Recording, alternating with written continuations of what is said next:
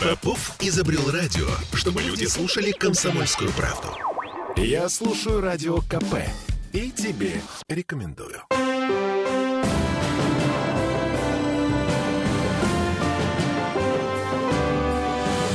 Нулевое чтение.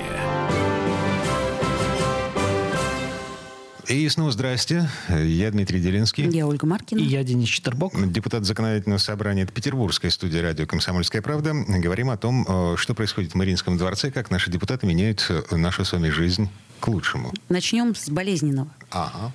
QR-коды. Близок тот день, когда нас, по идее, не должны пускать в торговые центры, в общепит, кафе, бары, рестораны без QR-кодов, без документального подтверждения того, что у нас есть иммунитет. 27 декабря по плану все это должно вступить в силу.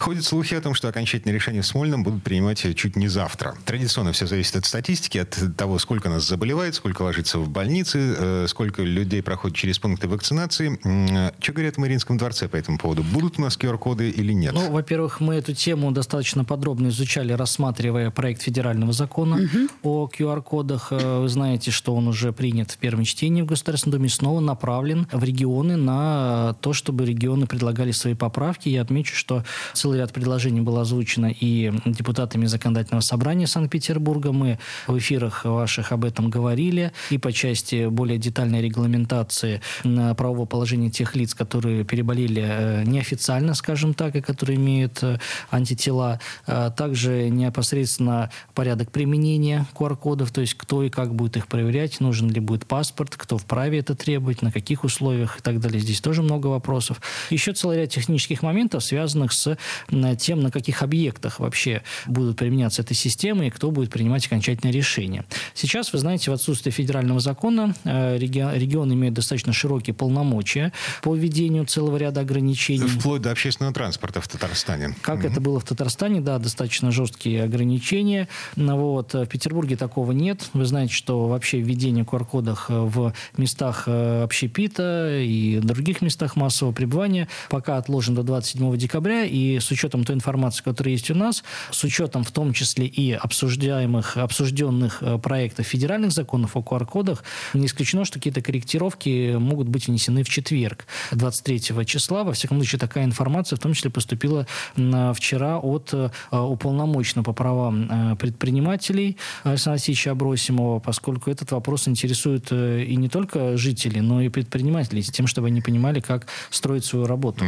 То есть то письмо, которое было направлено, ну, как бы мимо не прошло. Оно мимо не прошло и тоже было очень во внимание. Это, это правильная позиция, чтобы прежде чем вводить какие-то меры, да, из- изучить, что называется, всех участников этого процесса и мнение жителей, и мнение бизнеса, мнение, конечно же, эпидемиологов, э, поскольку мы видим, что в Европе заболеваемость растет, распространяется этот э, новый штамм омикрон, который, как показывает практика, э, чуть ли не в разы заразнее того, того самого пресловутого Ну, дельты, говорят, что который... легче проходит. В политехе же в начале этой недели, собственно, обнаружили омикрон, и там студентов вывели на карантин, Мгм. на Пока у нас это не носит столь массового характера, как и в Европе, но исследуя вот предыдущие волны, мы понимаем, что то, что начинается там, через какое-то время, несколько недель, примерно та же самая картина и у нас э, в стране и Ну, в то городе. есть получается такой баланс, нужно каким-то образом соблюсти баланс. С учетом того, опять же, что впереди новогодние праздники, Вот. а это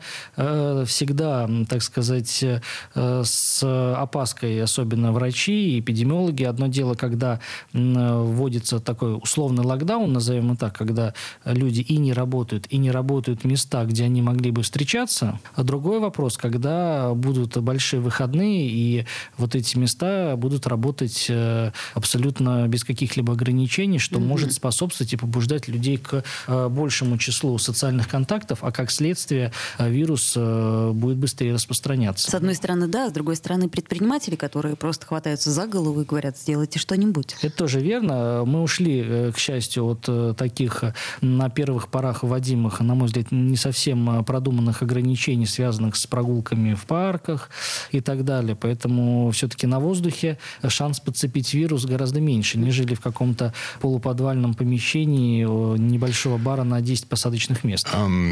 Корпоративы новогодние, ну, собственно, никто не отменял, они идут полным ходом. Такая странная, очень двоякая ситуация. Еще смущает после 23. То есть что меняется в баре после 23 часов? Тебе же объясняли, после 23 часов ты начинаешь лезть э, с обнимашечками к соседу. И это чревато. Вы понимаете, ситуация стоит в том, а, вот э, какое бы вы ни выбрали да, число или время, оно все равно всегда будет подвергаться дискуссии. Да, почему час ночи, а не два часа ночи? Почему там 23, а не 22? Ну, это действительно нелогично. А метро закрывается. Нужно успеть до метро. Сомнительный аргумент, весьма сомнительный. Подожди, поживем, увидим. А не исключаю, что какие-то ну, изменения могут быть. Давайте дождемся 23 числа, увидим и проект, и обоснование. В любом случае, как вы правильно уже сказали, это всегда непростой выбор в пользу установления вот этого баланса между э, тем, чтобы не был загублен бизнес, и, конечно, тем, чтобы количество социальных контактов э, как-то побуждать людей снижать развивать эти социальные контакты. Слушайте, а, вот насчет побуждения. Эм, ты же читала вчера буквально новость о том, что в нашей стране могут ввести э, штрафы за Ну, по крайней мере, сейчас, э, по крайней мере, сейчас очень активно изучают э, иностранный опыт относительно введения штрафов в России. Как вам кажется, Денис Александрович, это вообще жизнеспособная история в России? С учетом того, что в некоторых странах такая система введена уже и имеет место быть ну, штрафы, если я не ошибаюсь, скажем Австрия. Это авторитарные страны. В Индонезии штрафы прямо сейчас действуют. В Австрии и в Греции, если мне не изменяет память, пока только угрожают ввести Через штрафы. судебное решение да. будут э, взыскивать эти штрафы. Э, это уже крайняя мера, на мой взгляд. Э, все-таки э, механизмов э, побуждения людей к вакцинации, на мой взгляд, достаточно. Это, прежде всего, разъяснительная работа самих врачей, э, людей, которые переболели, потому что это самые первые, если хотите так, послы доброй воли, которые рассказывают, вот я, например, человек, который переболел, и который собирается вакцинироваться, да, когда подойдет положенный срок, э, я все, все, всем рассказываю, насколько тяжело проходит болезнь, и лучше себя уберечь, э, если у вас нет никаких противопоказаний по вакцинации. Многие люди, к сожалению, пренебрегают э, предварительным обследованием перед вакцинацией, да, поскольку необходимо не только устно побеседовать с терапевтом, но и желательно еще сдать кровь на анализ, тем, чтобы у вас не было никаких воспалительных э, процессов и так далее. Какие-то случаи осложнений после э, прививки, они как раз-таки обусловлены тем, что человек был недообследован э, до прививки, и ему на тот момент она была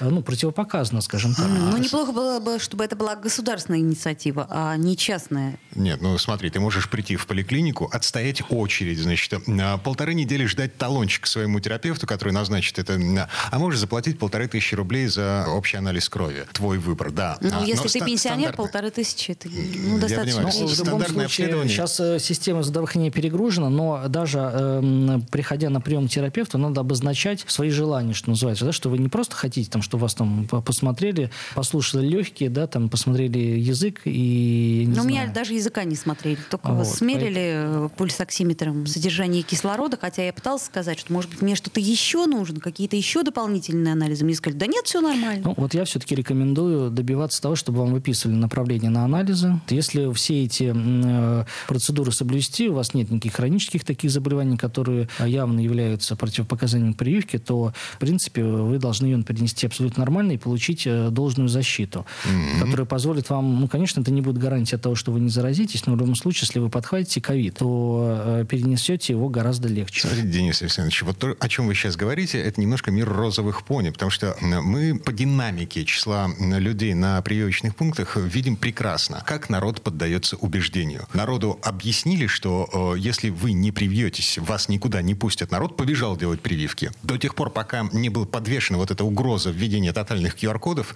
народу было пофиг.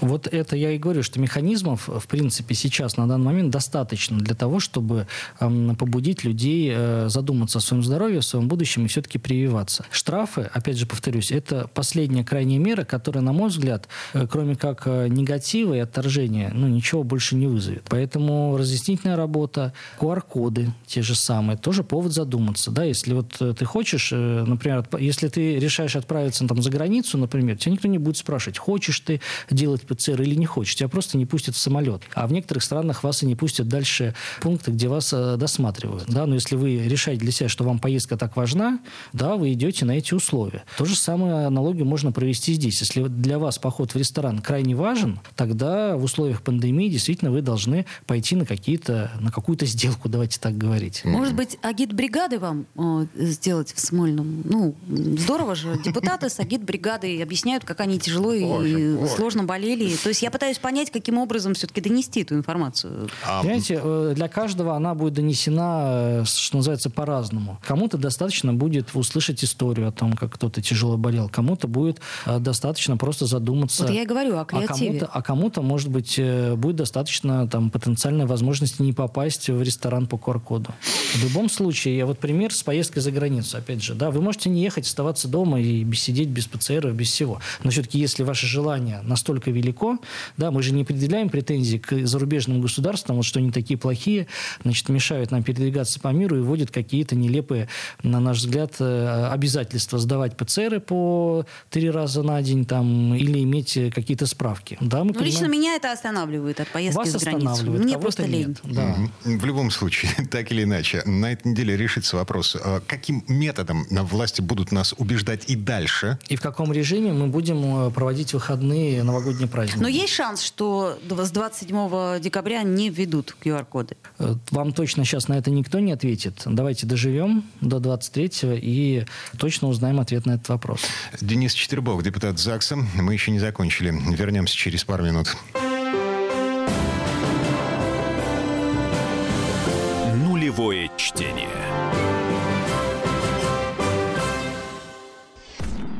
Я слушаю Радио КП, потому что здесь самые осведомленные эксперты. И тебе рекомендую.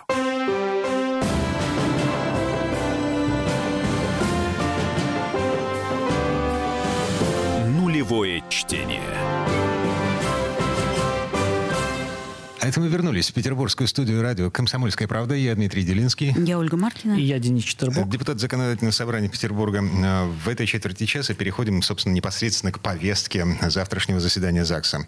Один из самых главных вопросов. ЗАГС будет пытаться сократить сроки строительства социально значимых объектов. Имеется в виду детские сады, поликлиники, школы. Я правильно понимаю? Именно так. Э, анализируя ситуацию с невыполнением адресной инвестиционной программы, а за последние годы у нас есть э, серьезные претензии претензии к правительству в части невыполнения в срок тех э, проектов, которые были изначально заложены в бюджет или каким-то образом не попавшие в бюджет. Я напомню, что сейчас адресный перечень тех объектов социальных, которые будут вводиться в эксплуатацию, они устанавливаются непосредственно в бюджете. В законе о бюджете четко прописано, какие деньги на какой объект и направляются. Это план на год, на план год вперед. На, план на год, да, план на год вперед. А, но э, строительство объекта – это такой достаточно сложный процесс, который требует не только выделения финансирования, но и получение всех необходимых э, заключений госстроэкспертиз, угу, госстройнадзоров угу. и так далее, с тем, чтобы тот объект, который возводился, был безопасен. Это касается ну, абсолютно любых зданий, сооружений, строений, в том числе и детских садов, школ, там, других социальных объектов. Так вот, ситуация иногда состоит следующим образом, что бюджет принимается в октябре,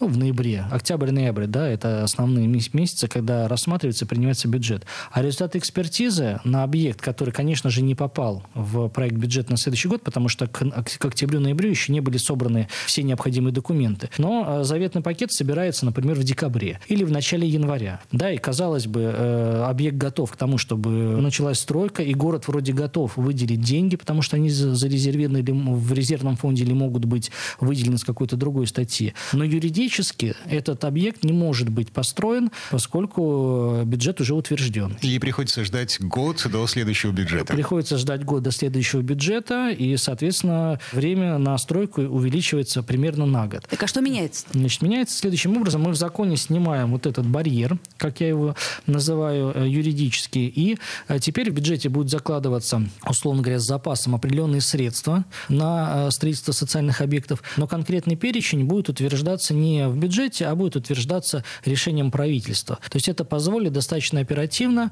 в режиме, что называется, поступления пакетов документов утверждать для стройки конкретные адреса. Пришел пакет документов в январе, значит, все, можно сразу То есть по факту. вносить а, по факту угу. изменения. Кто первый встал, того и тапки. Кто первый выполнил все условия, да, угу. того и тапки, это угу. абсолютно справедливо, потому что без этих документов, повторюсь, ни одного рубля нельзя потратить на строительство таких объектов. Угу. Слушайте, это получается, что э, Смольный получит возможность, ну, по факту править бюджет, перенаправлять деньги Конкретные адреса, бюджета. да, исходя из готовности э, проектной документации и всех необходимых согласований. А без э, санкций законодательного собрания? Законодательное собрание в целом э, при утверждении бюджета будет видеть э, некий такой прогнозный план, да, когда должны быть завершены согласовательные процедуры, вот, э, и в целом будет утверждать общую сумму. То есть за угу. рамки тех лимитов, которые утвердит законодательное собрание, выйти нельзя будет, угу. но в рамках этих лимитов можно будет менять э, начинку, что называется. Угу. Слушайте, а мне складывается такое впечатление, что Смольный как-то получает все больше и больше полномочий по градостроительной политике, с учетом того, что произошло на прошлой неделе. Значит, Высотности и прочее, да-да-да, человейники. А, а, ЗАГС проголосовал за передачу решений по предельным параметрам застройки территории комплексного развития, имеется в виду высотность с момента Ольгой Маркиной и э, плотность, плотность застройки. застройки. Не слишком ли много полномочий получает Смольный? К сожалению, это общий федеральный тренд. Вы знаете, что раньше э, законодательное собрание утверждало правила землепользования застройки. Это как раз-таки такой общий документ, который и определяет плотность, определяет высотность застройки. Теперь по федеральному закону это полномочия исключительно правительства, а никак не регионального парламента. В свое время мы даже обращались в Конституционный суд, полагая, что такое распределение полномочий не совсем соответствует Конституции. А, но... Тем более, что мы же Петербург, у нас же город высотный регламент. Город федерального значения. Так вот, Конституционный суд нас не поддержал, и наше требование было отклонено. Несмотря на то, что Конституционный суд сидит в Петербурге, в тех самых невысоких домах на Крестовском острове. И заседает в здании Сенада и Синода. Угу. Вот, поэтому э, в целом, если даже брать э, деятельность комиссии по землепользованию и застройке, существующей, которая решает уже конкретные вопросы э, в отношении конкретных земельных участков, там, да, есть представители законодательного собрания Санкт-Петербурга, но оно не представляет из себя там большинства. Вот, поэтому в целом тот тренд, который вы обозначили, да, он имеет место быть, но это, опять же, повторюсь, в том числе и соответствует федеральным корректировкам, которые угу. с 2016 года наметились вот в такую вот э, тенденцию. Слушайте, после предыдущего заседания ЗАГСа было много выкриков, лозунгов, э, я не знаю даже, как это назвать, по поводу того, что э, все, как бы в Петербурге легализуются человейники. Смольный получит право застраивать город небоскребами. Так это или нет? Ну, смотрите, в любом случае, это скорее больше такая пугалка политическая, которую используют э, наши оппоненты в парламенте. Ведь э, основной документ, по которому идет застройка, это прежде всего генплан да, и именно в генплане определяются основные направления, где будет жилье, где будет э, парк, там другие какие-то зоны. Далее э, есть э, те же самые правила землепользования и застройки, которые определяют уже примитивно к кварталам, какая будет высотность и так далее. То есть по факту это сейчас и так существует. Но конкретные, вот то, о чем мы говорим, комплексное развитие территории, это совершенно новый да, институт,